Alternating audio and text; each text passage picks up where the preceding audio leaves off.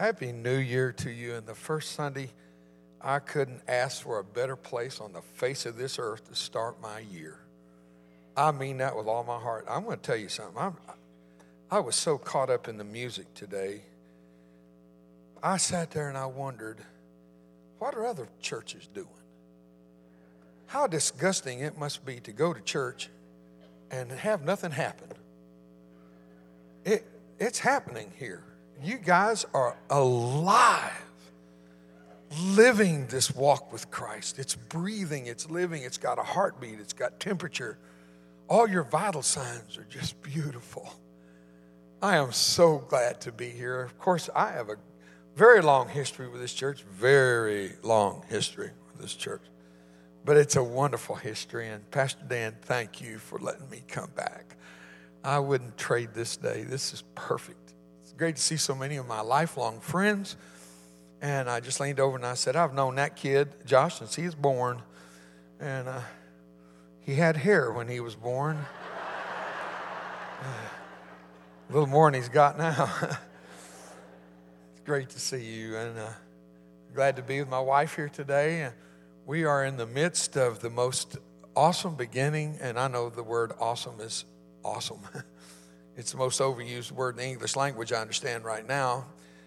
But there's not a better word for it. For what God is doing is just awesome. It's amazing. And this year, I fully expect it to be the most productive year for the kingdom of God we've ever had. Uh, I, I've, I'm just lit up with what I see God doing already. And, you know, one of the great signs of God making big plans for your life is how the enemy fights it. When the enemy comes in like a flood, the Spirit of the Lord lifts up a bigger flood. It's a contest at all times in the heavenlies. There's a fight for your life, there's a fight for your peace, there's a fight for your joy, there's a battle taking place at all times to take you out of the picture of the plan of God. Uh, and He's fought he's fought me. This uh, 2013 was a tough year, probably the most difficult physical year I've had in decades, but ended up being the best physical year. I'm in better health now than I've been in 25 years.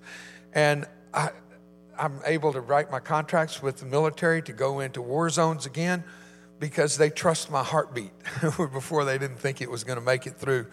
I told them I, I'm fine. I have angels. That almost cost me the contract right there. Uh, they said, Well, we don't know if we want angels in Iraq. Uh, they could use some today, but uh, we'll be going into Afghanistan this year working with our troops. And for those of you that are questioning what that means, I'm not an active duty, but I am, uh, I am part of the uh, big picture of the Department of Defense for our troops as a resiliency coach in the Comprehensive Soldier Fitness Program and my assignment is to share the love of Christ with our troops downrange. Now, that's a pretty good assignment, wouldn't you say? Isn't that just amazing? That is utterly amazing. And they call me a spiritual pillar for the Comprehensive Soldier Fitness Program. I'm not the pillar, but Jesus is. Amen? Wow. Boy, didn't, I, tell you, that little Miss Roever can sing, can't she? Woo, woo. All of them sang. I don't know what's wrong with that drummer. I thought he's pretty good, and y'all wrap him up with all that bulletproof glass there. I, I thought he was awesome. Your, your pickers, if they're in the, sometimes they take a break after playing and singing all before they come in the congregation. But if that drummer's still here, would he come back up and your bass player and keyboard player? Would y'all come back up for a minute? Are you, are you in the room? If you don't mind, join me. And you're probably on the back row of the balcony, but I'll wait for you if you'll come back up. I, am wanting to play a little song at the piano this morning. I'm going to start my new year right. And, and uh, it's uh, Tchaikovsky's Fifth Symphony in D flat, brother. I'm teasing. Uh, but I, nobody is more ignorant than me to try and play a piano in the presence of Pastor Dan. You know, you know what I mean? I, I, it's like taking a water pistol to a four alarm fire. And uh, I heard one guy put it this way the other day. He said he felt like he was a mule at the Kentucky Derby. Never mind. I'm trying to I'm trying to give time for these instruments to get handled. If they're not here, fine. I've got the keyboard artist, and uh, I'm going to play in the key of C, brother. Uh, that's all my fingers will allow. I was, uh, for those of you that we've never met before, which is unusual, most people in the area uh, figured out who I was. Not that it matters, but at least we're not strangers.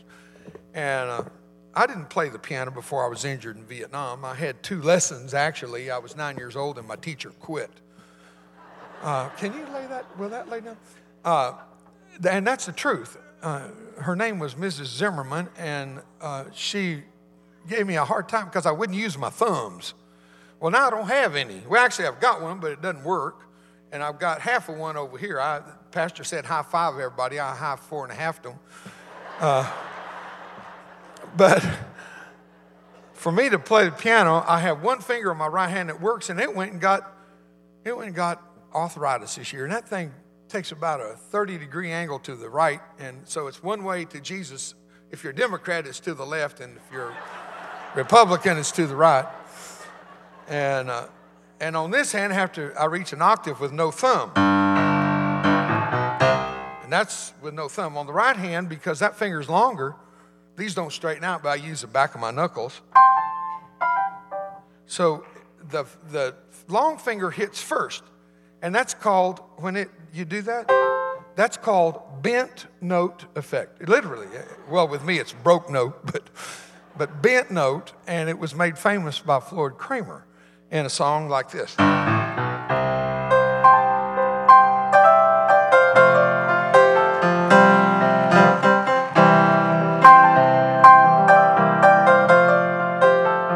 That was for all you sinners.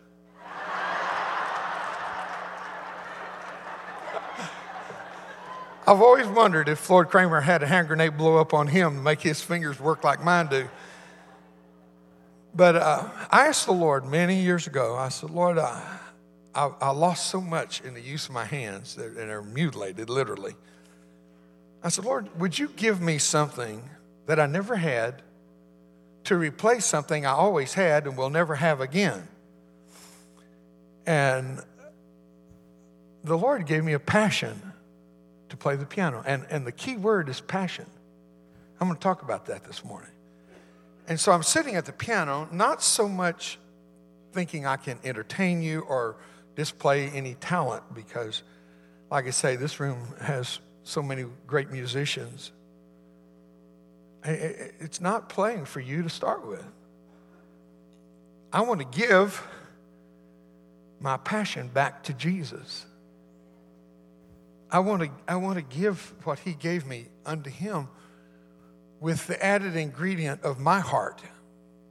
He gave me his heart, and I'm putting my heart with his in, in this song. And if you can help me on the key of C, uh, I'm going to tell you the name of the song so you don't come up later and say it's the strangest rendition of Oh Canada you ever heard. but it's called How Great Thou Art. And I'd like to play it for you. You can follow along. You have an ear for music. I have an ear for music. I play by ear. Mine comes off. I can play by ear. Got you on that one. So you'll enjoy. I, we're going to do this together, okay? How great thou art.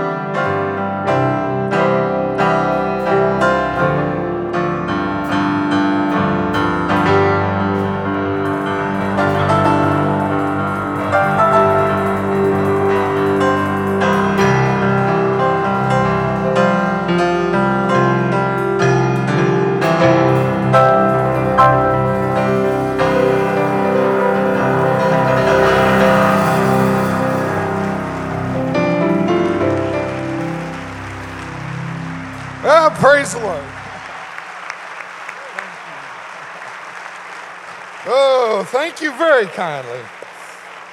Whew.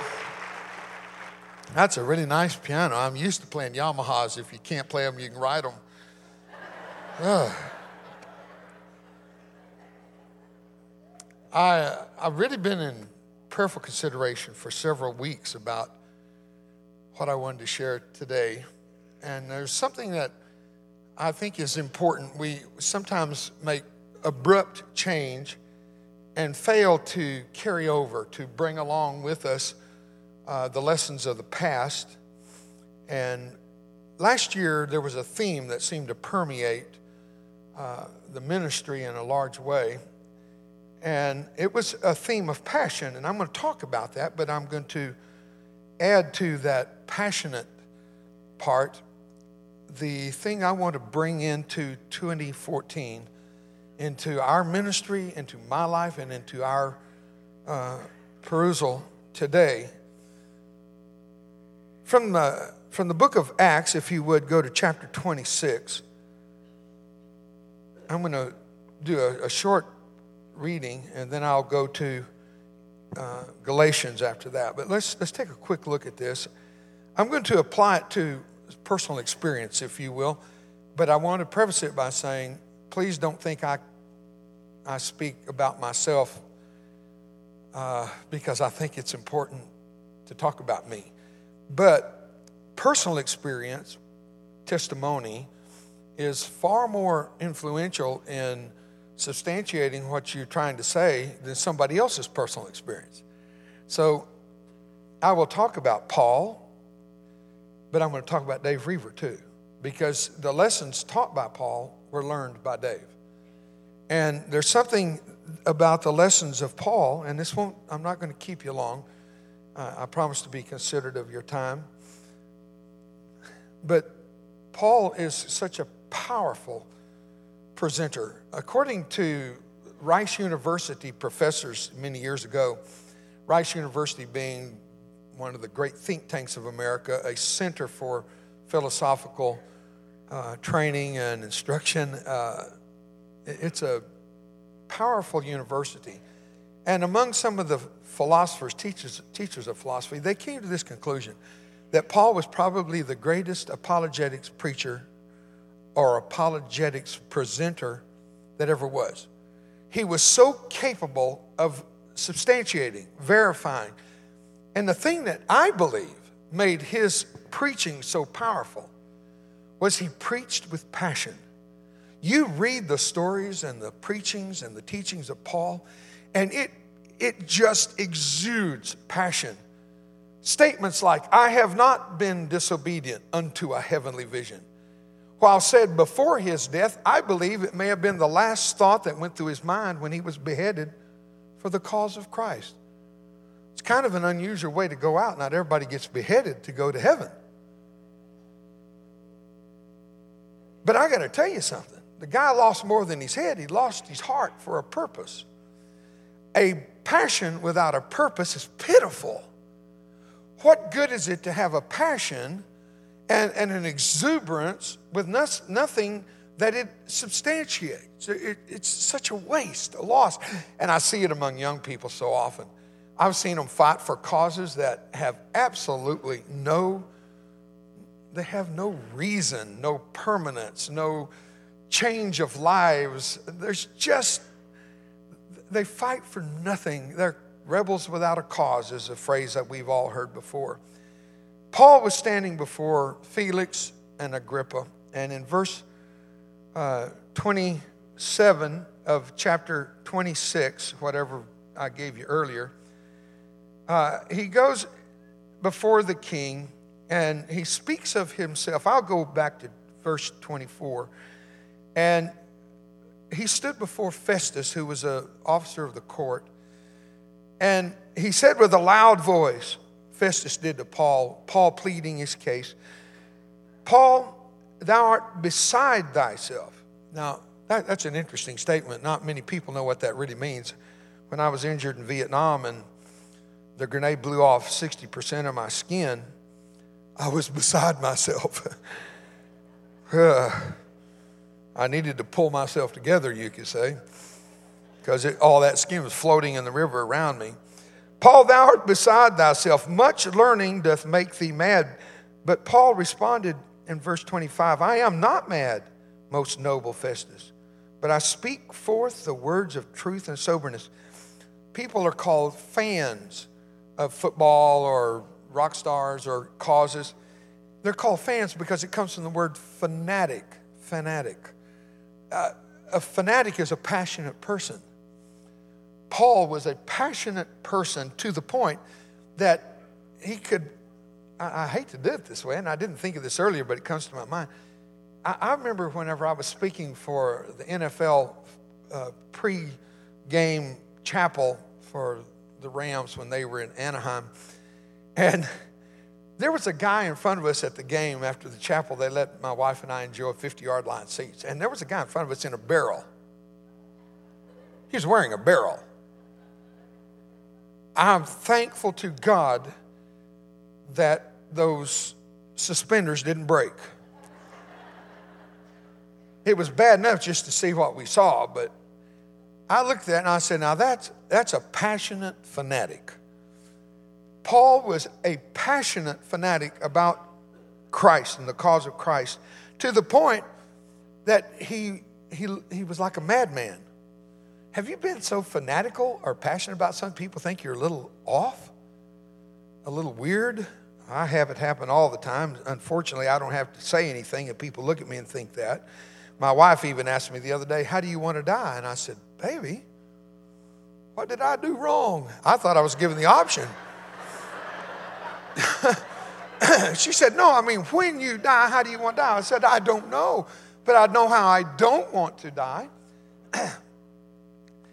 and it's in contrast, and the reason this came to my mind was talking about this precious gentleman you mentioned even before service who uh, passed away, and what a, what a beautiful way to, to go. And at 92 years old, to be there, having been with his family prior to that, and, and to be able to have a period at the end of the sentence. I think there will be many periods at the end of my sentence, dot, dot, dot, dot, dot, because I don't know, that means the sentence really isn't finished. I, I said, Brenda, I know how I don't want to. I don't want to go all laid out to rest with my hands across my chest and my fingernails have never been so clean.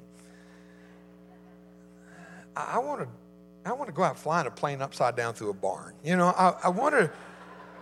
I want to go out with passion. I want to slide through the pretty gates with blisters on my feet and my hair on fire. Even though it's a hairpiece, it doesn't hurt so much that way. You know, it's like I can set the hair on fire and throw it in, then slide in behind it. Uh, but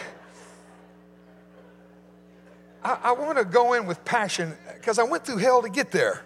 You know, there's something about life right now that at 67 years old, I've never been more passionate, never been more busy, never worked harder, never loved it this much. I feel like right now I'm more productive than I've ever been in my life, and I think 70 might be the perfect age for a man to reach the peak of his productivity in life. So I've got several more years to really get to the point that I can make the strongest influence and difference in the lives of our young warriors and the lives of America's youth. I feel like 70 is a good year. I, am still doing public schools. I thought I'll, I'll never be able to relate. At 50, I thought, well, it's downhill from here you know, at 50, I said, they're not going to listen to an old man anymore. I have more joy and more response and more enthusiasm from the kids about my presentation in public schools now than I ever did. And I think it's because they're looking for a grandpa that stands for something. Because mom and dad have lost what they stood for, if they ever stood for anything. And I'm not being mean to a, a younger generation following me, but so many kids, they, the family is just totally, I've never seen families so messed up as they are today. Today's family structure is so utterly mixed up. If you, if you think you're going to find a family tree, you're going to find a family bush. It doesn't have a trunk with limbs, it, it's just a bush. I, I have warriors come through our program, 25 years old on their third marriage with seven children from his, hers, theirs, and somebody else's kids, and they all have different last names. I, I, I just, I sit back and say, boy, I, I don't know what to do to help you. Well, I do, but it's not an easy path for them. Paul was passionate. He was enthusiastic. He kept his focus. And when he said to Agrippa these words, he, he was type A personality. You ever heard that? Type A and type B? Type A is the aggressive personality that kind of, well, it, it, answers the question for you that he himself. It, it's like I ask you how you doing. I know you're fine. Uh, my wife is type B. She's quiet. She thinks about what she's going to say. I never do that. I can't wait to speak to see what I'm going to say. I, it's, it's curious to me. I, I sometimes sit back in amazement. uh, some good, some bad. But Brenda thinks before she talks, and, and it frustrates me. I'll ask her a question, and, there's a pause. That pause just then just irritated me. That's too long. You're supposed to. And Paul said, King Agrippa, do you believe the prophets? I know you believe. He answered before Agrippa could say anything. Believest thou the prophets? I know that thou believest. I know you believe. And Agrippa said,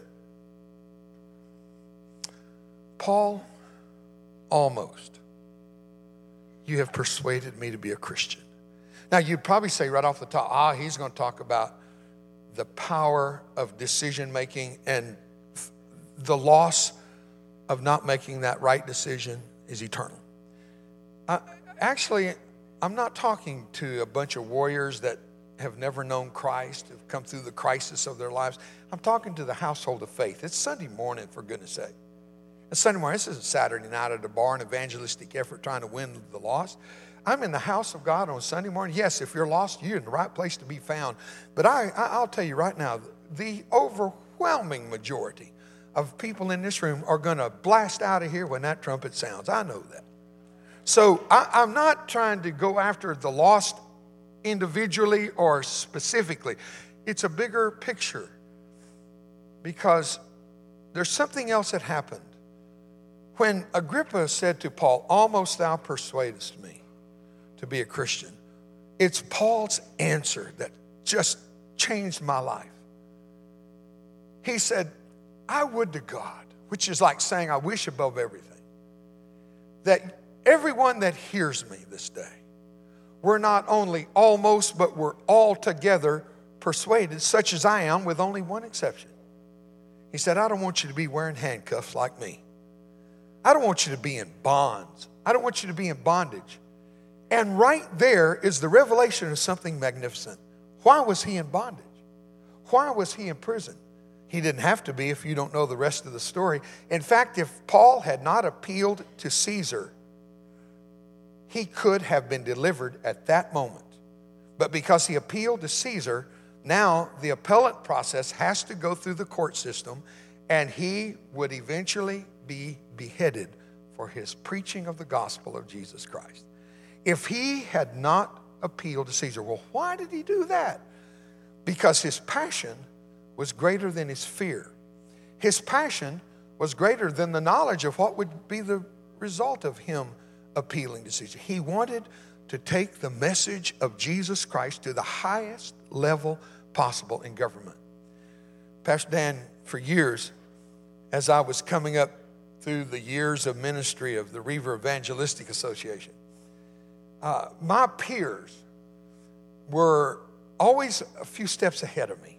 Their development process was two or three years ahead of me.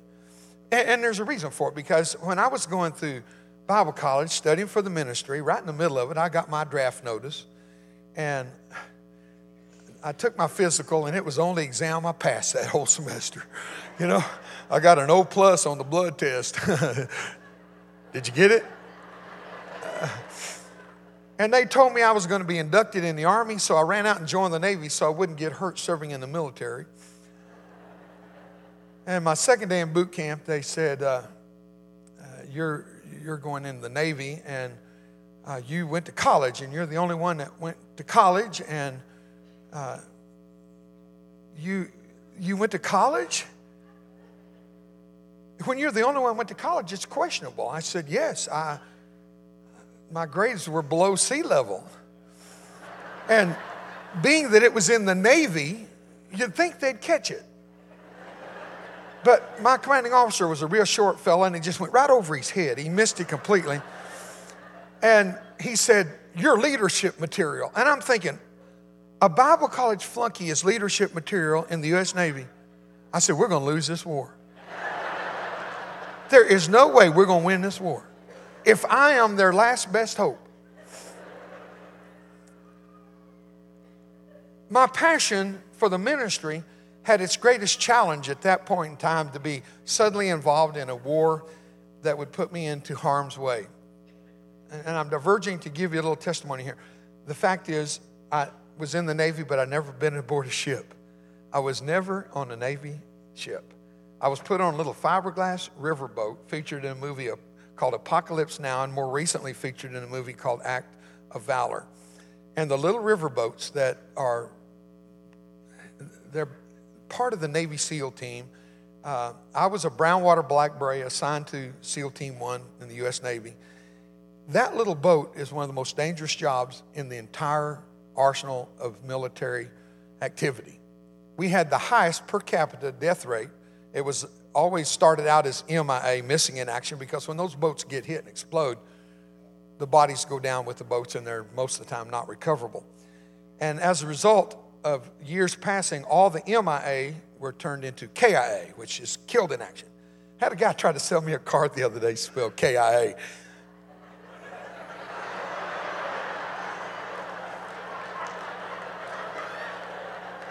Can you imagine every time you look down at the steering wheel, it says, You're going to die today? Killed in auto.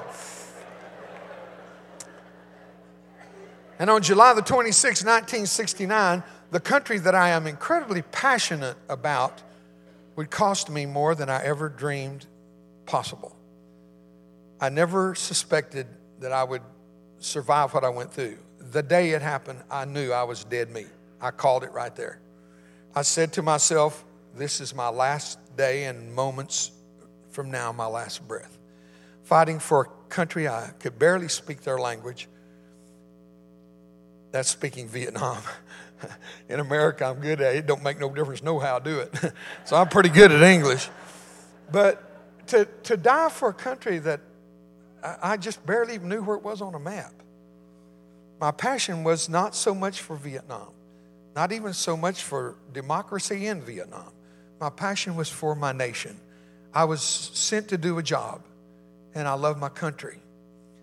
And I want to say this so everybody understands I hate war passionately, but I love freedom just a little more passionately than I hate war. So I'm going to say to every Vietnam veteran in this room, I'm proud of my scars and stripes, and I'm glad that I served my country, and I have no regrets.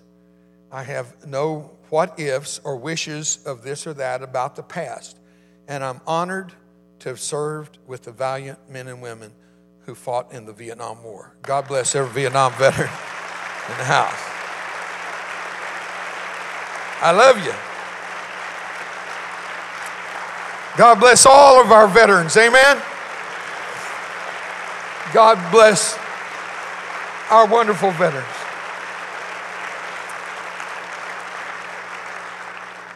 My point is, Paul died for something he believed in. 59,000 Americans died for the country they believed in, America. I was so near death, I actually had the sheet pulled over me several times and was listed as, as literally, they, they called it. They said he's dead. One time they pulled the sheet over my face in the operating room, walked out, and the scalpel was still stuck through my chest where they went into just below my vocal cords and turned it sideways, trying to let air get into my collapsed lungs. And they re they re-inflated, but so slowly, they walked out and left me in there with a sheet over me and a knife sticking up out of my chest.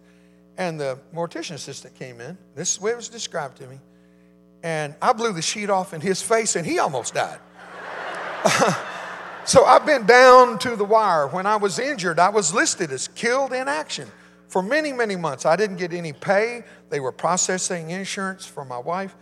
And finally found out he ain't dead yet. And 34 years after my injury, the senator for the great state of Texas wanted to know why my name was showing up in, in military records in Iraq and Afghanistan. So they investigated to see who I was and found out He isn't dead, he's still alive. And I finally got all the medals that I had never been given after the war in Vietnam, including a Purple Heart. So I was like, wow, I'm alive. I'm alive. It's, it's, it's kind of like that silly Sonic commercial right now. This knucklehead in the front seat says, I'm going to live. I'm... It was a dumb commercial. I just, I saw it once. That's where I should have paused, thought about it, and not talked about it. But that day on that riverbank, passion took over the life of Dave Roever. Passion took over the life of Paul the Apostle. Let, uh, the Apostle. Let me put it this way: If you don't suffer for something, I seriously doubt if you've ever had a real passion about that. You can give a kid a car, let him take out here mom and dad's car in the parking lot. On a rainy or snowy day, he'll do donuts in, in, the Walmart parking lot and knock the bumper off on light standard. And oh, well, dad's got insurance. But when it's his little Pinto, and he worked at McDonald's for three years to make $500 to buy that little Pinto, it's amazing how he treats that. He washes it every day, spit shines all the rust spots and everything. You know why? Because it cost him something.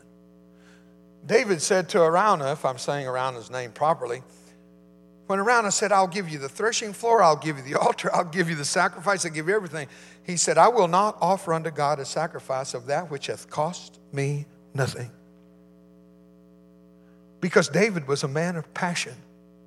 Until it's cost us as a nation to stand for Christ, I don't know that we'll ever stand for Jesus as a nation. Right now, little inklings of the coming of the coming suffering are showing up.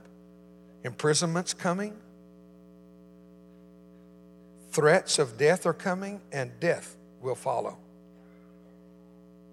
You mark my words. We're going down a path that has no return. Well, it does have return the return of Jesus Christ. And, uh, and then who's laughing now? Amen? So, passion without a purpose is pathetic. It doesn't create, it doesn't develop, it doesn't grow. It, it's just, there's nothing to it. It's a sham and a shame. But I found passion because it hurt like nothing I've ever known in my life to physically hurt. I've never known pain like being burned, and half my body, almost half of it, lost its skin. Have you ever put your face in the pillow to scream because it hurt and you didn't want anybody to hear you scream? I lifted my head to take a breath, then I screamed again because I didn't care who heard me. I looked down and my face had come off, it was stuck to the pillowcase. And I screamed again because now the visible image competed with the physical pain. And it evoked an unsolicited scream. Oh, God. I remember when they put me in the, in the tank where they they take all the dead skin off it. Debridement, they call it. And that, that word just sounds like pain, doesn't it? Debridement. And they splashed water on me, and I, that felt good. And I said, Do I get rubber duckies? And no one laughed. I was the only one thought that was a funny statement. And then I saw why a few seconds later, at some given signal by one of those doctors, they reached in those smocks or whatever you call those white garments and pulled out their scissors, their pinchers and pliers, and they started skinning me alive. And they have to do it quickly because you can only stand so much, and there's not enough drug medication to take the pain away. And they can't put you to sleep because they have to do it every day. If they put you to sleep every day, you finally don't wake up in a permanent coma. Hypothalamus of the brain shuts down, you're asleep, and that's it. So you have to endure it. I remember I grabbed one woman by the hair of her head. She was a nurse, and I dragged her clear into that tank that day. And I buried her face down. And I was trying to drown her because my brain says, She's trying to kill you. Fight for your life. They wrestled her free, and when she stood up again, my blood and my skin was all in her hair and all over her. And she reached back in that swamp and pulled out another instrument because the one she had was down in the bottom of the tank. And, and uh, after me again, she goes because she had a passion to save my life, regardless of the consequences of my behavior or the consequences of her own disillusionment that could have come out of that. She could have said, I'm through with this job, walked out, but she didn't. If you believe in something, you're willing to suffer for it. Paul gave his life, which brings this question Is there anything in life worth dying for? That one, that one fell pretty quietly, not flat. It's standing before you in a question every one of you in this room listening to me are having to answer to yourself.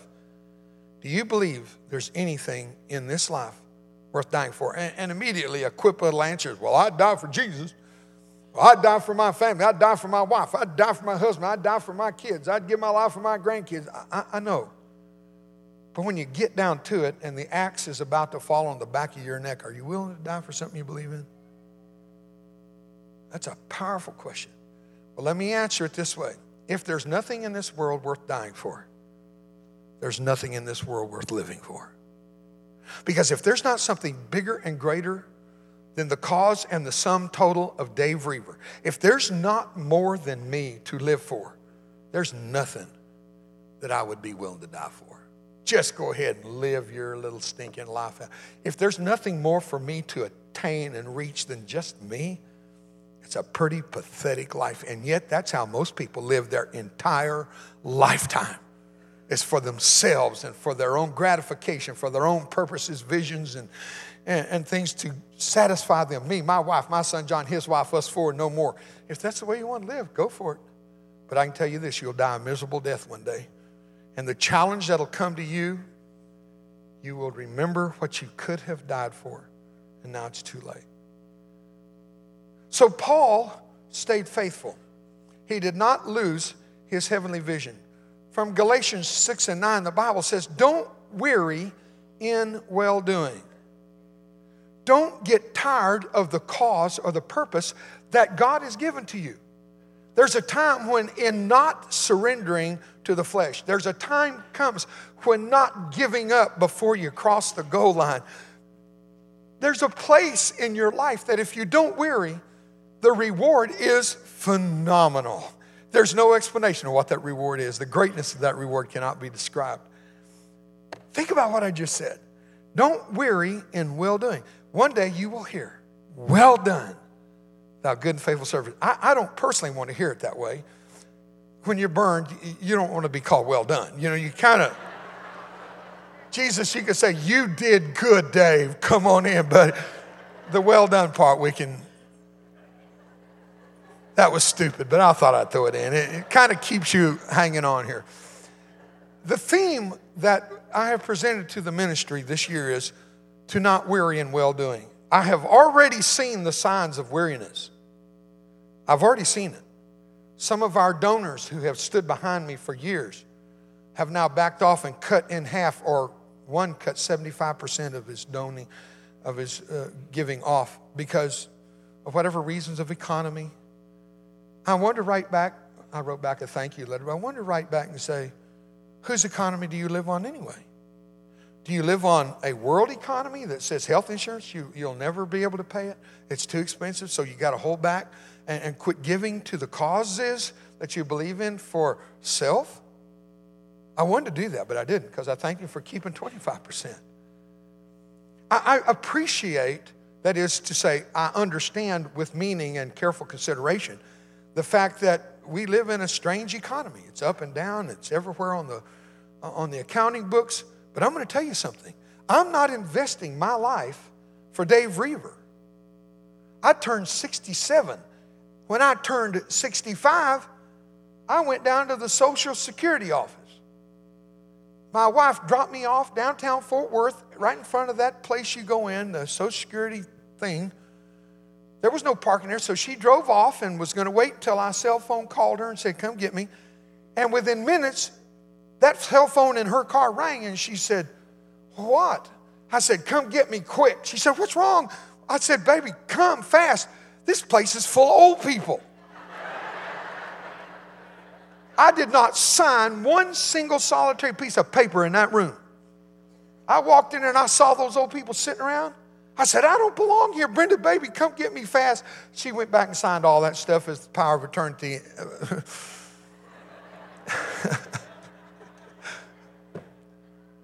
and I guess I'm signed up for Social Security. I don't know because I ain't going to live on it. I've got a purpose and a cause, and I want to slide through those pretty gates at the finish line. And he says, You did good, Davy. Come on in here, Bubba. That's what I want. I don't want to get weary with doing well. Don't let 2014 be the year you slack off Don't let 2014 be the year that you say, they're just too much at risk for me and my family. Let me tell you something there's too much at risk to lose by not doing what God called you to do. Do it with passion, do it with purpose, because the passionate, purpose filled life is the only life I can imagine living. And I live it so full every single day of my life. Now, it was a rough start. One year ago today, I was still laying in the hospital because they cracked my chest open and, and they fixed a broken heart physically.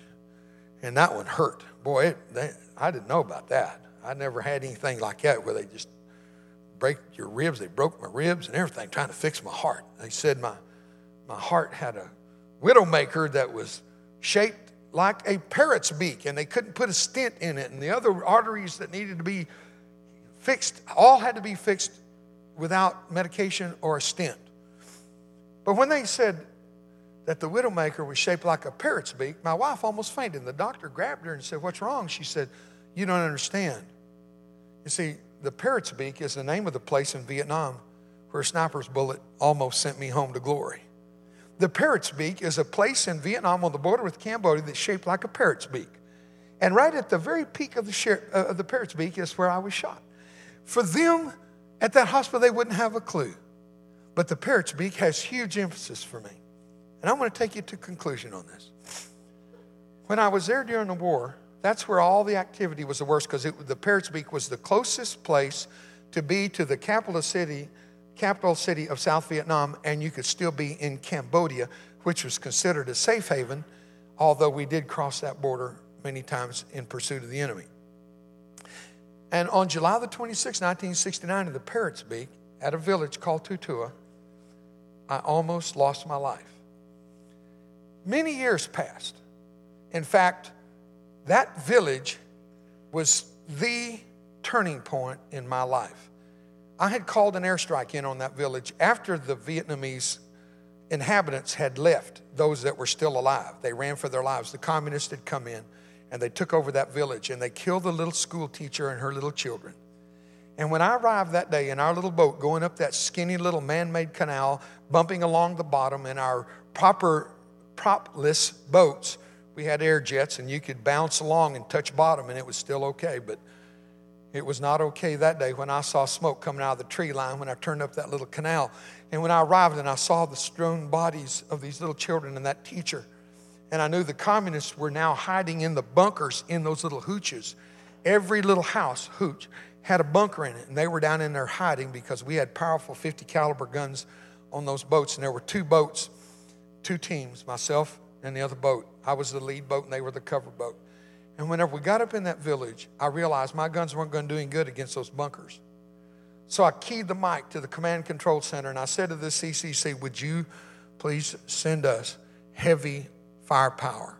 They launched F 14s off of an aircraft carrier, and the U.S. Navy sent in 1,000 pound and 500 pound ordnance to drop bombs on that village. Even then, there were some of those hooches that had remained. And the army followed, and with their big tanks, they would roll through those hooches up on those bunkers and crush them in. And they would bury alive the enemy. Now you'd say, wow, powerful firepower, you beat the enemy that day. Yeah, we did. But someone else got beaten that day. And it wasn't just the concussion ring that came off of that long drop whenever they dropped the bomb just a second late and it landed between the village and me and it hit me so hard that it bruised all of my internal organs. I was bleeding out my eyes, ears, nose, mouth. I was a mess and felt like I'd been run over by a truck, probably with the damage only not leaving tire tread, but probably the same damage. I thought that day I would be better off dead. And I went on a mental hiatus. And I said to myself, I will not take my own life but I will put myself in a position to have my life taken. Because all my dreams of ever doing what I'm doing right now, standing before God's people, hopefully with instruction and, and encouragement and passion to preach the gospel whereby men can be saved, I never dreamed this day could come to pass. That day I lost my hope. And I volunteered for every dangerous mission that they came up with, and those missions were into Cambodia in little, literally three man teams. Myself as a machine gunner, a sniper, and a boat operator on a little Boston whaler. And we would go back into places that nobody ever dreamed we would send our soldiers or our military to get the, the enemy. My death wish almost came to pass. And on the 26th of July, as I've already told you, I came face to face with the death angel. That day, he blinked, not me. At that point, for the rest of my life, I would suffer the consequence of a decision made that would haunt me. That decision was made at a place called the Parrots Beak. Out of more out of a sense of obligation and regret, certainly not conscience. I didn't feel any guilty conscience for taking the life of our enemy. But I went back to that village, and out of my own pocket, I had bought 5,000 little yellow furry ducks in big baskets full of ducks, and they were scattered all over the base of this big boat that I borrowed without them knowing it, but I borrowed it from the U.S. Navy a little further up the river. It was a troop lander, troop landing boat. And the entire bottom of that boat, which normally would be full of troops, was covered in little yellow ducks. It looked like moving, white, uh, moving yellow carpet. When I got there, we lowered the front, and all those little ducks, well, they invaded Tutua. As they crawled off of that landing machine and were all over, the village came running. Children were holding little ducks. They were laughing, they were crying. I made friends with a village that I had almost exterminated. And of the children that got the ducks that were not killed that day, that the communists took out that teacher in that little school, those children are still alive today. In our work with Vietnam, I hope you get this. I do what I do in Vietnam because I love the country. I installed a 14 million, 14.7 million dollar wing to the Wing Chai Hospital, and it is a cardiac care center and installed a Toshiba digitally, a digital imaging machine that we can do catheterization of the heart. We can find all these damages, in, even in the liver. It's such a powerful unit. And in doing that, I made friends with that country. And on the, on the 20th of October 2010, the Communist Party attended and allowed and made legal the permission for me to preach the gospel and build churches legally in Vietnam.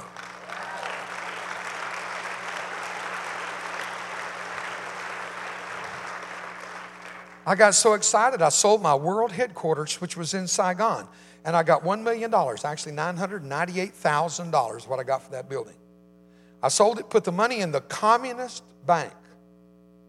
It pays 14.4% interest. That's the communist bank. Pays 14.4% interest. Now, you can't take it out of the country. You have to reinvest it in the country. I didn't want the money back here.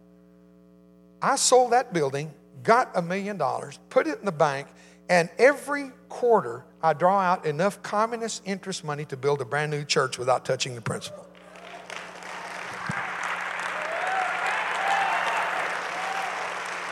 Hey, you like me now? the communists are building my churches in Vietnam. And they came to me almost a year ago and they said, We have another place if you'd like to build a church. They gave me a location to build a church. I said, You're inviting me to go somewhere and build a church? I don't have to scout it out. No. W- would you consider building a church that can double as a community center for the Red Cross? in a little village you've probably never heard of. It's in a place called the Parrots Beak in a village called Tutua. I said, let me think about that. Amen. Yeah. We just dedicated that church two months ago in the very place that my blood, my DNA is sown into the soil of a nation I fought and almost died for. They're building and have finished, and there's a congregation of 150 Vietnamese in that church in the very place I was injured.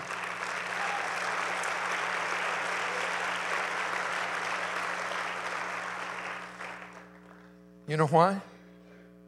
Not pointing fingers to me, because it works for anybody.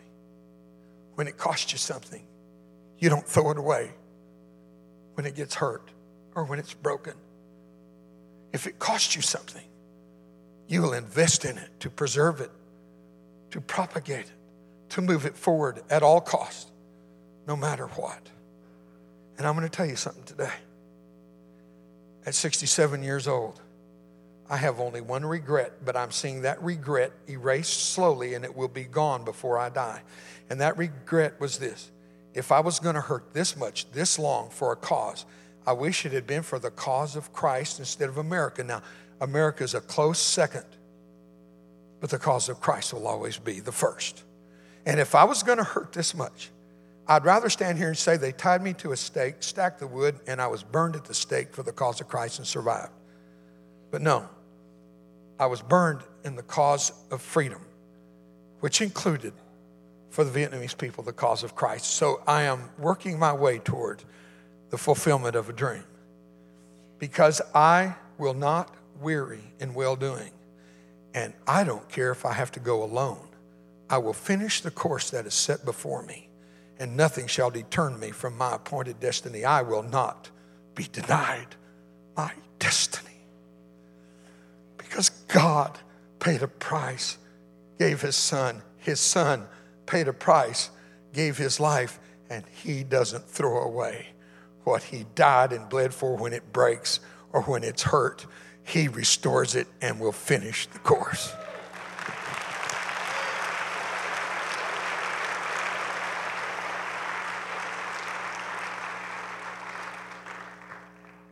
With that, I will close.